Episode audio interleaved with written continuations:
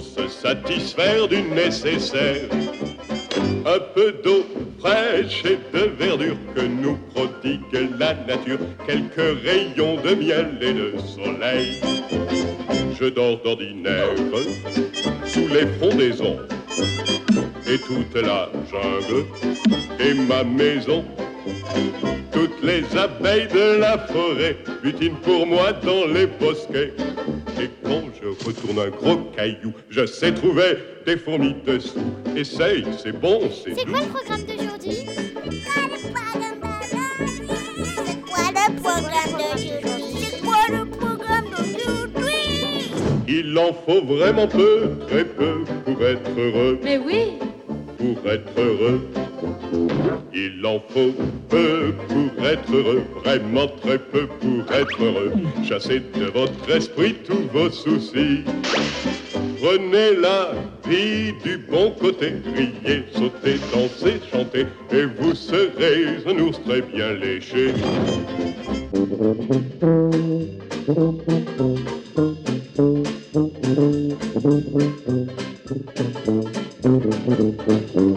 Bonjour,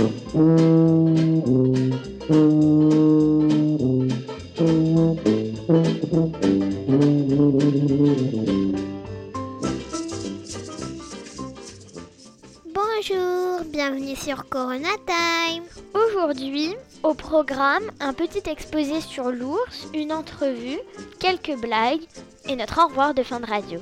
Bonne écoute Bonne écoute Bonne écoute Bonne écoute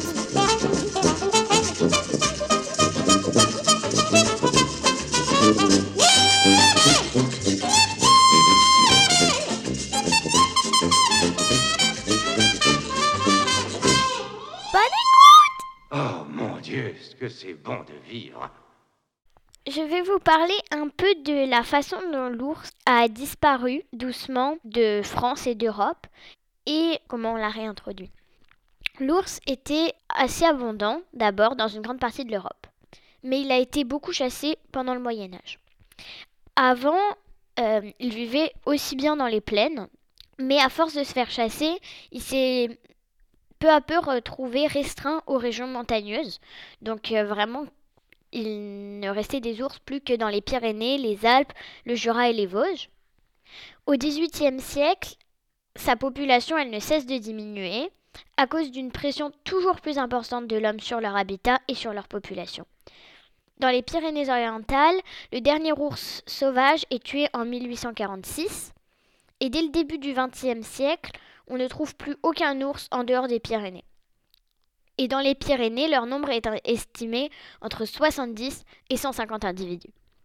Le déclin est très rapide malgré l'intervention du gouvernement. Il est mis en place une, interdiction de chasse, un plan de sauvegarde et l'ours est protégé. Il ne reste plus que 15 individus dans les années 1980 et plus que 5 au milieu des années 1990. La dernière ours de souche pyrénéenne, Cannelle, a été abattue par un chasseur en novembre 2004. Son fils, Canelito, est né en 2004 et c'est le dernier ours de souche pyrénéenne encore en vie. Et depuis 1996, des ours de Slovénie sont réintroduits dans les Pyrénées afin de pouvoir recréer des rapports entre les ours restants pour pouvoir refonder une population.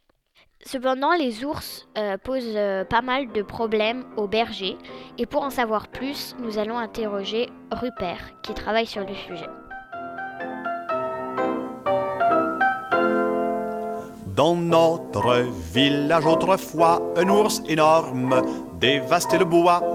Il faisait peur aux bûcherons et du berger, mangeait tous les moutons. Le maire et monsieur le curé dirent en colère Cela ne peut durer, cela ne peut pas durer. Cet ours nous enlève tout repos avant huit jours. Il faut avoir sa peau. On partit donc de bon matin dans la forêt qui sentait le bon pain, avec des piques, des flambeaux, car ce jour-là, il ne faisait pas beau. Nous avons marché tout le jour et malgré ça, nous n'avons pas vu d'ours. Pourtant, à la tombée de la nuit, dans un sentier, on voit un œil qui luit. Et pan, voilà monsieur le curé qui met en joue, et ça n'est bien tiré. Mais l'ours, qui n'était que blessé, tout étourdi, roula dans un fossé. On l'emporta à la maison et dans la cave, on le met en prison. Depuis ce jour apprivoisé, l'ours, pas méchant, joyeux et bien rasé, se charge d'un tas de travaux à la fontaine. Il va cueillir de l'eau.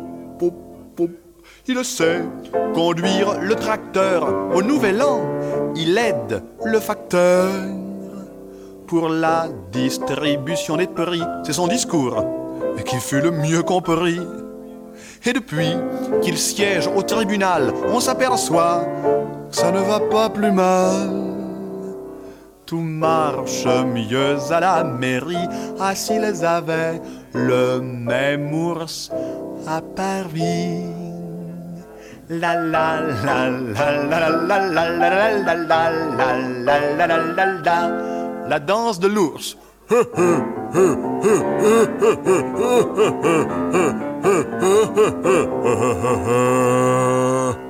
J'ai toujours peur de rester comme ça. Tout marche mieux à la mairie. Ah, s'ils avaient le même ours à Paris.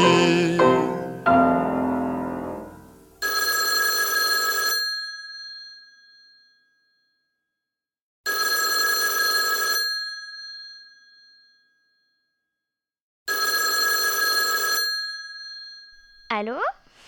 Oui, allô? Est-ce que tu peux nous dire comment tu t'appelles? Rupert Vimal. Mon prénom, c'est Rupert. Et euh, du coup, cette semaine, on parle des euh, rapports entre les humains et la nature sauvage. Et aujourd'hui, on voulait parler des ours. Et toi, euh, ton métier, tu es en... il est en lien avec les ours? Oui, alors moi, je suis, je suis chercheur au CNRS, au laboratoire Géode à Toulouse. Et je m'intéresse en général à la relation des hommes avec le reste des espèces vivantes. Et notamment, effectivement, j'ai un projet de recherche euh, sur euh, l'interaction entre les ours et, et euh, l'élevage et les transhumants. D'accord. Et euh, du coup, l'ours, c'est un, un problème parce que c'est un prédateur des moutons? Oui, c'est ça. Bah, L'ours pose problème bon, pour plusieurs raisons, mais euh, principalement parce que euh, il est omnivore et que du coup, euh, il aime aussi la viande et qu'il lui arrive d'attaquer le d'attaquer le bétail, en particulier les, les moutons. D'accord. Et est-ce qu'il y a beaucoup de mortalité du coup chez les moutons ou est-ce que c'est quand même rare? Euh, bah, L'an dernier, euh, par exemple, il y a eu 300. Alors, euh, l'OFB, l'Office français de la biodiversité, a recensé 349 attaques, euh, ce qui correspond à 1173 euh, animaux tués ou blessés. Euh, ça, c'est sûrement minimisé, mais. alors, ça représente pas, finalement, c'est peut-être pas tant que ça, au vu du nombre de, moutons, peut-être de bétail qu'il y a sur tout le massif des Pyrénées. Mais euh, voilà, pour un éleveur, ça a son importance en tout cas. Et est-ce que les ours, euh, est-ce qu'ils tuent uniquement pour euh, manger directement ou est-ce qu'il leur arrive de faire des... Enfin, est-ce que des... ou est-ce qu'il leur arrive de faire des grosses attaques, d'attaquer plusieurs brebis et de... et d'en laisser en fait? Alors, euh, suis pas spécialiste de ce sujet-là, mais effectivement, quand je disais il y a eu 349 attaques pour 1173 animaux, ça veut dire que quand il attaque, il, tue en moyenne plus d'un animal, plutôt deux, deux ou trois animaux. Après, en général, euh, il va manger une partie, en tout cas, de, ce qu'il tue, ce qui est très difficile, c'est que en général, quand on retrouve la brebis qui a été attaquée par un par un ours, euh, les, les vautours sont déjà passés par là, les corbeaux, etc. Du coup, il reste de toute façon plus grand chose. On peut pas vraiment dire qu'est-ce qui a été mangé ou pas par l'ours. Après, dans ce chiffre des, des 1173 euh, brebis tuées, euh, il y a aussi ce qu'on appelle les dérochements. C'est quand un ours attaque, euh, si les brebis sont près, près d'une falaise, elles vont avoir tendance à sauter euh, dans le vide. Et ça, c'est des attaques qui causent euh, des centaines de morts. Et du coup, qu'est-ce qui est mis en place pour euh, ce problème? Pour protéger les, les troupeaux, Oui. Alors, euh, bah, il y a, bon, il y a plein de choses qui sont mises en place, mais à l'échelle des estives, c'est-à-dire les endroits où on amène les, les brebis, les troupeaux l'été, pour qu'elles puissent euh, se nourrir de l'herbe euh, fraîche de la montagne, euh, on met en place notamment quatre, quatre actions. D'abord, euh, on a remis en place des bergers. C'est des gens qui s'occupent de conduire le troupeau toute la journée euh, pour que le troupeau de, brebis notamment il exploite bien euh, toute la surface disponible et qui se nourrissent au mieux de l'herbe disponible, mais aussi pour le pour, le protéger des éventuelles attaques. Ensuite, on, a mis, on met en place ce qu'on appelle le regroupement nocturne, c'est-à-dire que les brebis le soir, elles sont regroupées, si possible proche d'une cabane, c'est pas toujours possible, euh, et si possible aussi euh, autour d'un enclos, c'est-à-dire qu'on parque les brebis la nuit. Donc ça évite que l'ours puisse attaquer. Euh, ensuite, on met en place des chiens de protection. C'est les fameux chiens patous, notamment qu'on a en France, les gros chiens blancs. Donc, on peut en mettre plusieurs par troupeau. Et eux, ils ont, c'est des chiens qui sont habitués au troupeau, qui grandissent avec les brebis et qui sont, qui montent la garde et qui protègent le troupeau de, des, euh, des moutons des, des, des étrangers. Et enfin, depuis peu, l'an dernier, euh, en France, on a commencé, en tout cas dans les Pyrénées, à mettre en place des cabanes euh, supplémentaires qui sont amenées avec des, des hélicoptères qui sont là juste pour le temps de l'estive, donc de, de mai, mai-juin jusqu'à octobre, et qui permettent aux bergers de pouvoir dormir plus proche de là où les brebis dorment. Mhm. Donc, ce qui lui permet de mieux surveiller les brebis et de ne pas les laisser trop, trop tôt le soir et de ne pas revenir trop tard le matin. Ça, ça limite aussi les attaques de, de l'ours. Et euh, qu'est-ce que les recherches scientifiques peuvent euh, apporter à ce problème? Alors, euh, la science contribue euh, à plein d'aspects, euh, que ce soit sur la biologie et l'écologie euh, ou le comportement de l'ours, euh, ou euh, en matière agronomique, sur le comportement des brebis, ou en, en éthologie, sur le comportement des ours, par exemple. Après, moi en particulier, mes recherches elles s'intéressent à l'interaction et à la coexistence entre euh, les ours et, euh, euh, le monde de l'élevage, donc les brebis notamment. Et on cherche à comprendre comment on peut partager un même territoire. Donc, ce qui a beaucoup été fait jusqu'à maintenant en France, en tout cas, on a, pas mal de connaissances sur le nombre d'ours, comment la population évolue, où est-ce que les ours se déplacent, etc. On en a beaucoup moins, par contre, sur leur interaction et leur relation avec euh, le monde de l'élevage.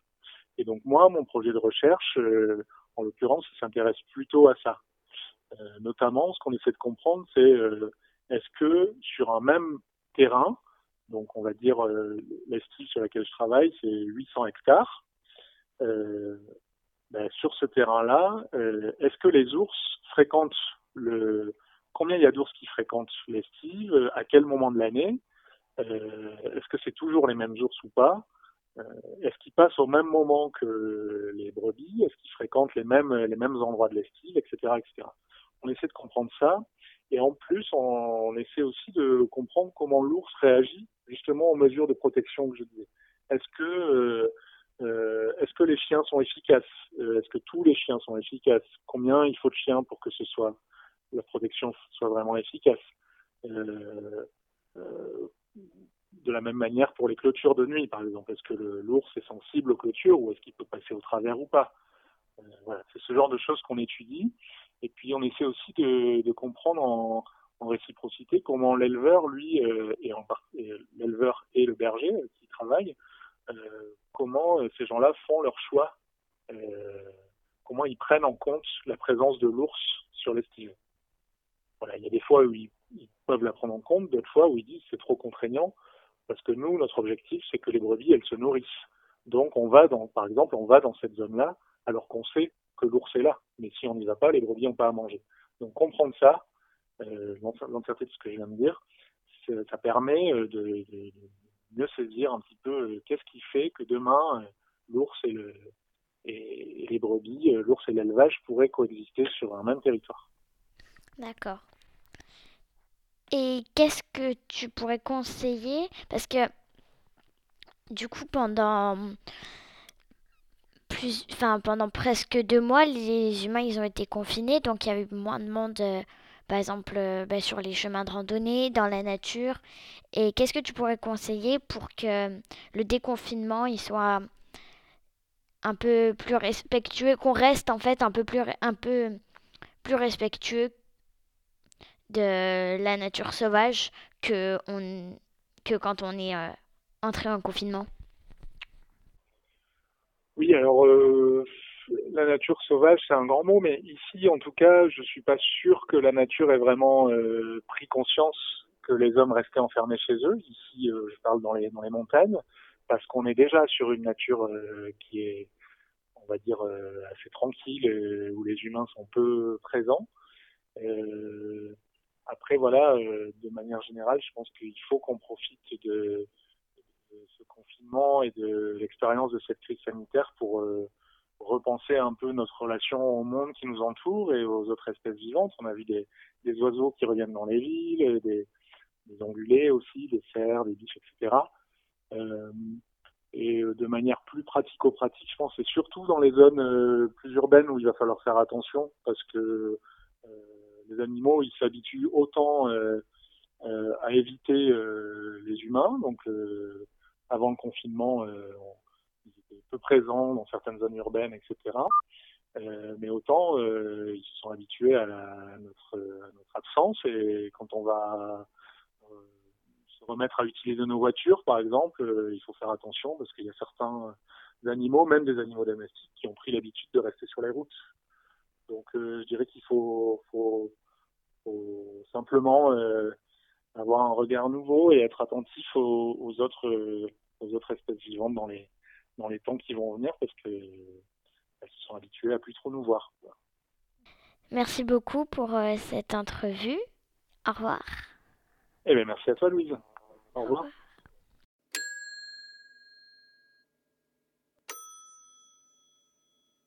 Avis.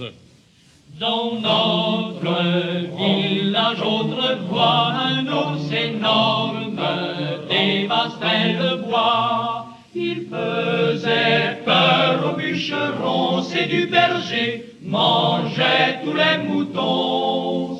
Le maire et monsieur le curé dirent en colère, cela ne peut durer. Cet ours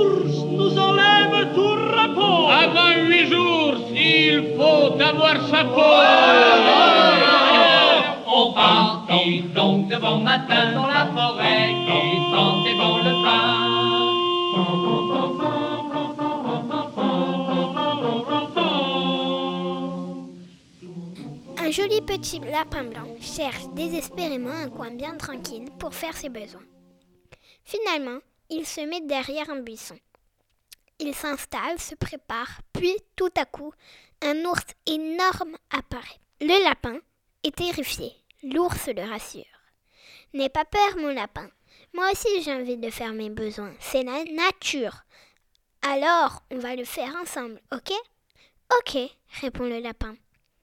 Ils font la chose, puis l'ours dit Dis donc, lapin, tu n'en as pas marre d'avoir des crottes sur les poils quand tu fais tes besoins? Euh, non. Alors, l'ours attrape le lapin blanc et s'essuie les fesses avec. Un lapin saute autour d'un trou en chantant. Sept, ça fait sept, sept, ça fait sept, sept, ça fait sept. Un ours s'approche alors du lapin et lui demande Dis donc, lapin, pourquoi chantes-tu cette chanson? Le lapin le pousse alors d'un coup sec dans le trou et se remet à chanter.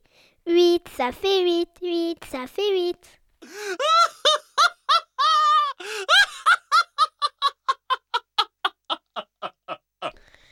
C'est quoi un ours polaire? Bah, je sais pas moi. C'est un ours qui a pas l'air d'un ours.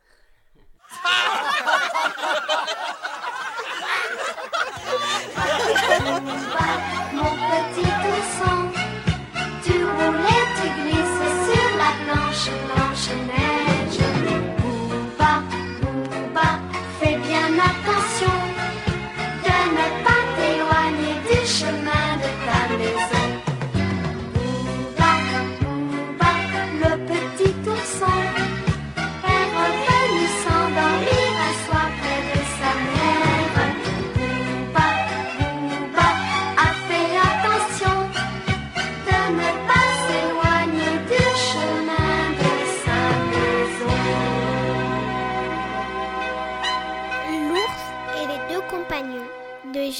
Fontaine. Deux compagnons, pressés d'argent, à leur voisin fourreur vendirent la peau d'un ours encore vivant, mais qu'ils tueraient bientôt, du moins à ce qu'ils dirent. C'était le roi des ours au compte de ces gens. Le marchand à sa peau devait faire fortune. Elle garantirait des froids les plus cuisants, on en pourrait fourrer plutôt deux robes qu'une. D'un de nos prisait moins ses moutons que leur ours.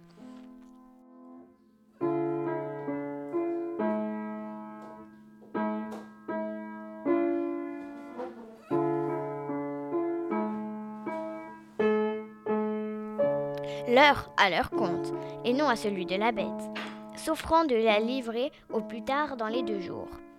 Ils conviennent de prix et se mettent en quête. Trouve l'ours qui s'avance et vient vers eux au trot. Voilà mes gens frappés comme d'un coup de foudre. Le marché ne tint pas, il fallut le résoudre. D'intérêt contre l'ours, on n'en dit pas un mot. L'un des deux compagnons grimpe au fait d'un arbre. L'autre, plus froid que n'est un marbre, se couche sur le nez, fait le mort, tient son vent. Ayant quelque part où y dire que l'ours s'acharne peu souvent sur un corps qui ne vit, ne meurt ni ne respire. Seigneur ours, comme un sot, donna dans ce panneau. Il voit le corps gisant, le croit privé de vie, et de peur de supercherie, le tourne, le retourne, approche son museau, flaire au passage de la. C'est, dit-il, un cadavre. Ôtons-nous, car il sent. À ces mots, l'ours s'en va dans la forêt prochaine. L'un de nos deux marchands de son arbre descend, court à son compagnon, lui dit que c'est merveille, qu'il n'est eu seulement que la peur pour tout mal. Eh bien, ajouta-t-il, et la peau de l'animal? Mais que t'a-t-il dit à l'oreille? Car il s'approchait de bien près, retournant avec sa serre. Il m'a dit qu'il ne faut jamais vendre la peau de l'ours qu'on ne l'ait mis par terre.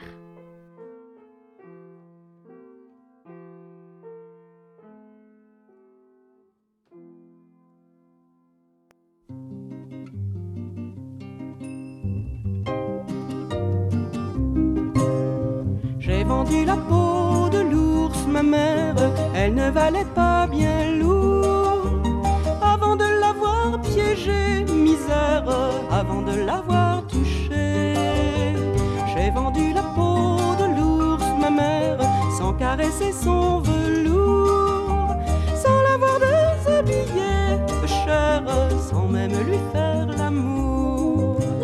C'est ainsi que bien souvent on pense avoir tout entre les mains. Si du pot au lait on lâche lance, café noir le lendemain. Il arrive que les ours se vengent d'avoir été convoités. Il est évident que ça les dérange de nous voir anticiper. J'ai vendu la peau de l'ours, ma mère, elle ne valait pas bien lourd. Avant de l'avoir piégée, misère, avant de l'avoir touchée, j'ai vendu la peau de l'ours, ma mère, sans caresser son velours, sans l'avoir déshabillée, chère, sans même lui faire l'amour. Et voilà, donc c'était sûrement le dernier épisode de Corona Time quotidien, mais on en refera peut-être une fois par semaine.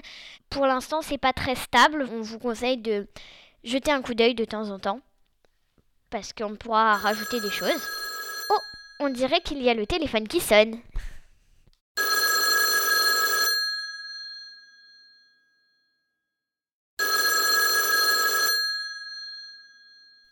Allô Bonsoir Louise et Jeanne. Ça va C'est mamie? Ça va? Oui, salut mamie, ça va? Oui Est-ce qu'on te dérange? Non, pas du tout. On est en train de finir l'émission de Corona Time. Ah, alors je, t'appelais pour... euh, enfin, on voulait avoir des nouvelles. Et puis, on voulait te poser des petites questions, si c'était possible, sur, euh, sur l'émission. On se posait la question sur euh, le temps que vous passiez pour faire l'émission. Alors en fait, euh, ça dépend parce qu'il y a un peu trois parties. Il y a la partie rédaction, préparation, enregistrement et ensuite montage. Et Ouais. euh, nous, on s'occupe beaucoup de rédaction et enregistrement. Mais euh, le montage, c'est plutôt maman quand nous, on est couché. Et sinon, pour nous, ça dépend vraiment de l'émission en fait. Euh, mais en général, euh, peut-être euh, une demi-heure. Ah, pas plus Mais alors, vous travaillez... euh, vous, Pas Bah, en fait, même- à peu près, en vrai, on passe un peu plus que le temps de l'émission elle-même. Mais pas beaucoup plus. Ah oui. Alors, où est-ce que vous trouvez tous ces sujets? Parce que les sujets ont été vraiment euh, très variés. Vous avez abordé quand même beaucoup de sujets, vous avez interrogé beaucoup de gens, vous nous avez fait visiter beaucoup de villes. Et comment vous, vous, vous, vous avez quand même un travail de recherche, ça, ça prend du temps, ça. Bah, c'est un peu difficile pour euh, tout trouver. Et puis en fait, la façon dont on a trouvé le sujet dépend vraiment de chaque sujet. Par exemple, pour le tour du monde, c'est parce que nous-mêmes on faisait un tour du monde. Euh, donc on a juste, on l'a juste mis en émission. Ouais. Pour euh, les gens qu'on a interrogés, c'est parce que euh, c'est des gens qu'on connaît et qu'on pensait intéressants, qu'on pensait qu'ils pouvaient nous dire des choses intéressantes. Chaque sujet a son histoire. Il y a pas, ouais, on trouve à chaque fois un peu à la dernière minute. Tous les gens que vous avez interrogés, vous les connaissiez en fait. Oui. Des, des collègues de papa ou maman? Euh, En bah, ça dépend de quel. Par exemple, pour le 1er mai, c'était une libraire. Euh, C'était drôlement intéressant, hein. C'est des sujets traités pas trop longtemps, donc euh, tu vois, c'est c'est prenant. Moi, je voulais poser la question de savoir quel matériel vous aviez pour faire les enregistrements. On a un zoom, donc un enregistreur. Sur le Zoom, on a un micro, enfin deux micros stéréo. Et ensuite, on a un micro qu'on branche, un micro euh, mono que j'ai dans la main en ce moment pour enregistrer. Et euh, donc, c'est un vrai micro, en fait, comme on pourrait avoir dans une salle de conférence ou quoi, sauf qu'il est branché à l'enregistreur et que on parle dedans, quoi. Et pour la, pour la musique, comment elle vient sur euh, votre enregistrement? Alors là, c'est tout au montage. euh, c'est juste des, c'est des musiques qu'on télécharge et ensuite euh, qu'on euh, colle sur euh, l'enregistrement. En fait, c'est vraiment du collage. Est-ce que vous avez trouvé facile de parler dans un micro parce que on trouve que vous avez la voix bien claire et vous prononcez très très bien? Vous vous faites pas plusieurs essais? C'est spontané? Ben moi, ça dépend en fait. Euh, par exemple, les lectures, j'ai beaucoup de mal euh, aux lectures parce que je sais pas. Enfin, en fait, même la lecture à voix haute, c'est assez dur. Mais Mais Jeanne, euh, elle disait drôlement bien aussi. Elle a, elle a jamais, c'était spontané. Ça n'a jamais été des reprises. Vous reprenez pas. si, un peu quand même. hein, Il y a beaucoup aussi Ah de montage derrière. Il y a beaucoup de bégaiements et tout qui sont enlevés. Mais voilà. Ah oui, ah oui, parce que c'était c'était vraiment très très bien. hein. Puis les petites histoires drôles de Jeanne, on a bien rigolé. Puis il y avait, il y avait des bons rires derrière. Hein. Il y avait un groupe euh, de fans. Hein. Mais vous allez peut-être nous, nous refaire des, des petits rappels d'émissions, non? Ça vous donne pas des idées? Oui, on va continuer. Enfin, on pense continuer euh, en hebdomadaire ou quelque chose comme ça, mais en moins euh, strict. Ah ben au moins intensif, parce que c'est vrai que là, c'est quand même euh, très très impliquant pour les parents, hein? Et puis on a aussi la maman- contrainte du fait que comme c'est tous les jours, c'est quand même euh, pas. Ouais. Enfin, si euh, il y a des gens, on pense qu'il y a des auditeurs qui écoutent euh, quotidiennement, et du coup, ben, faut essa- enfin, on essaye vraiment d'avoir tout le monde tout le temps, quoi. Et pour une sûr. anecdote comme ça, par exemple, hier, on était pour le loup, la personne qu'on voulait enregistrer à la base n'a pas été disponible. Ouais. Donc, euh, on est parti sur le fait qu'on a enregistré un mot d'excuse comme quoi on attendait le lendemain et qu'on diffuserait Ouais. le lendemain. Tout était prêt pour mettre ça. Et puis, moi, j'étais au lit en train de lire Harry Potter. Quand maman arrive à me dire qu'elle a trouvé quelqu'un d'autre, qui était en l'occurrence Lionel, pour faire euh, Ouais. l'interview à 21h du soir, alors Ah que ouais, j'étais en pyjama et tout. Mais voilà, c'était juste une anecdote Ouais. de, de- ouais, il faut, il faut Enregistrement. être, euh, faut être hyper disponible. Ça vous a, ça vous a plu de, ça vous a apporté quoi, cette expérience? Bah en fait, je sais pas si nos auditeurs ils apprennent des choses, mais nous tous les contenus c'est des choses que nous on apprend au fur et à mesure aussi. Donc euh, à chaque entrevue, nous aussi on, on apprend au fur et à mesure. Enfin surtout moi quand c'est moi qui fais les entrevues, mais Ouais. Et Jeanne, elle a aimé? Oui, T'es prête à recommencer? non. c'était un peu intense. hein. Je- Peut-être, je sais pas si je voudrais recommencer en. Au même rythme, c'est Ouais, ça. Il faut peut-être prendre un petit peu de, de repos et puis avoir du temps devant pour, euh, pour euh, se préparer. Voilà. Merci. Au revoir. À bientôt. À À bientôt. bientôt. Gros bisous.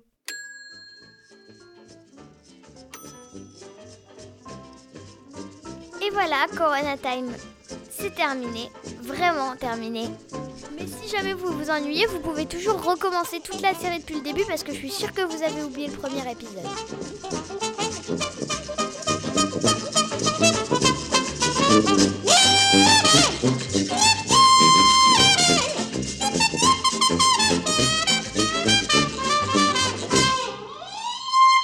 Oh mon Dieu, ce que c'est bon de vivre. Essaie. Et détends-toi. Oui. Rafraîchis-toi. Mets-toi à l'aise. Viens sur mon ventre. Et laisse-moi te dire une chose, petit frère. Si tu travailles comme cette abeille, eh, tu te rendras malade. Ne gâche pas ton temps pour l'impossible. Et si tu peux le trouver, alors tant mieux pour toi. Et tu verras que tout est résolu lorsque l'on se passe des choses superflues. Alors tu ne t'en fais plus. Il en faut vraiment peu, très peu pour être heureux. Il en faut peu pour être heureux, vraiment très peu pour être heureux. Chassez de votre esprit tous vos soucis. Youpi Prenez la vie dansez, chantez, et vous serez un ours très bien léché. Ouais, et vous serez un ours très bien léché. Youpi Ciao tutti. Au revoir. Bye bye. Sont dans un bateau. Sayonara. Pète ton ballot. Adios, amigos. Répète. Pète et répète sont dans un bateau. Pète ton ballot. Qui reste Répète. Pète et répète sont dans un bateau. Pète ton ballot. Qui reste? Répète. Pète et répète sont un bateau. Pète ton ballot. Qui reste? Répète.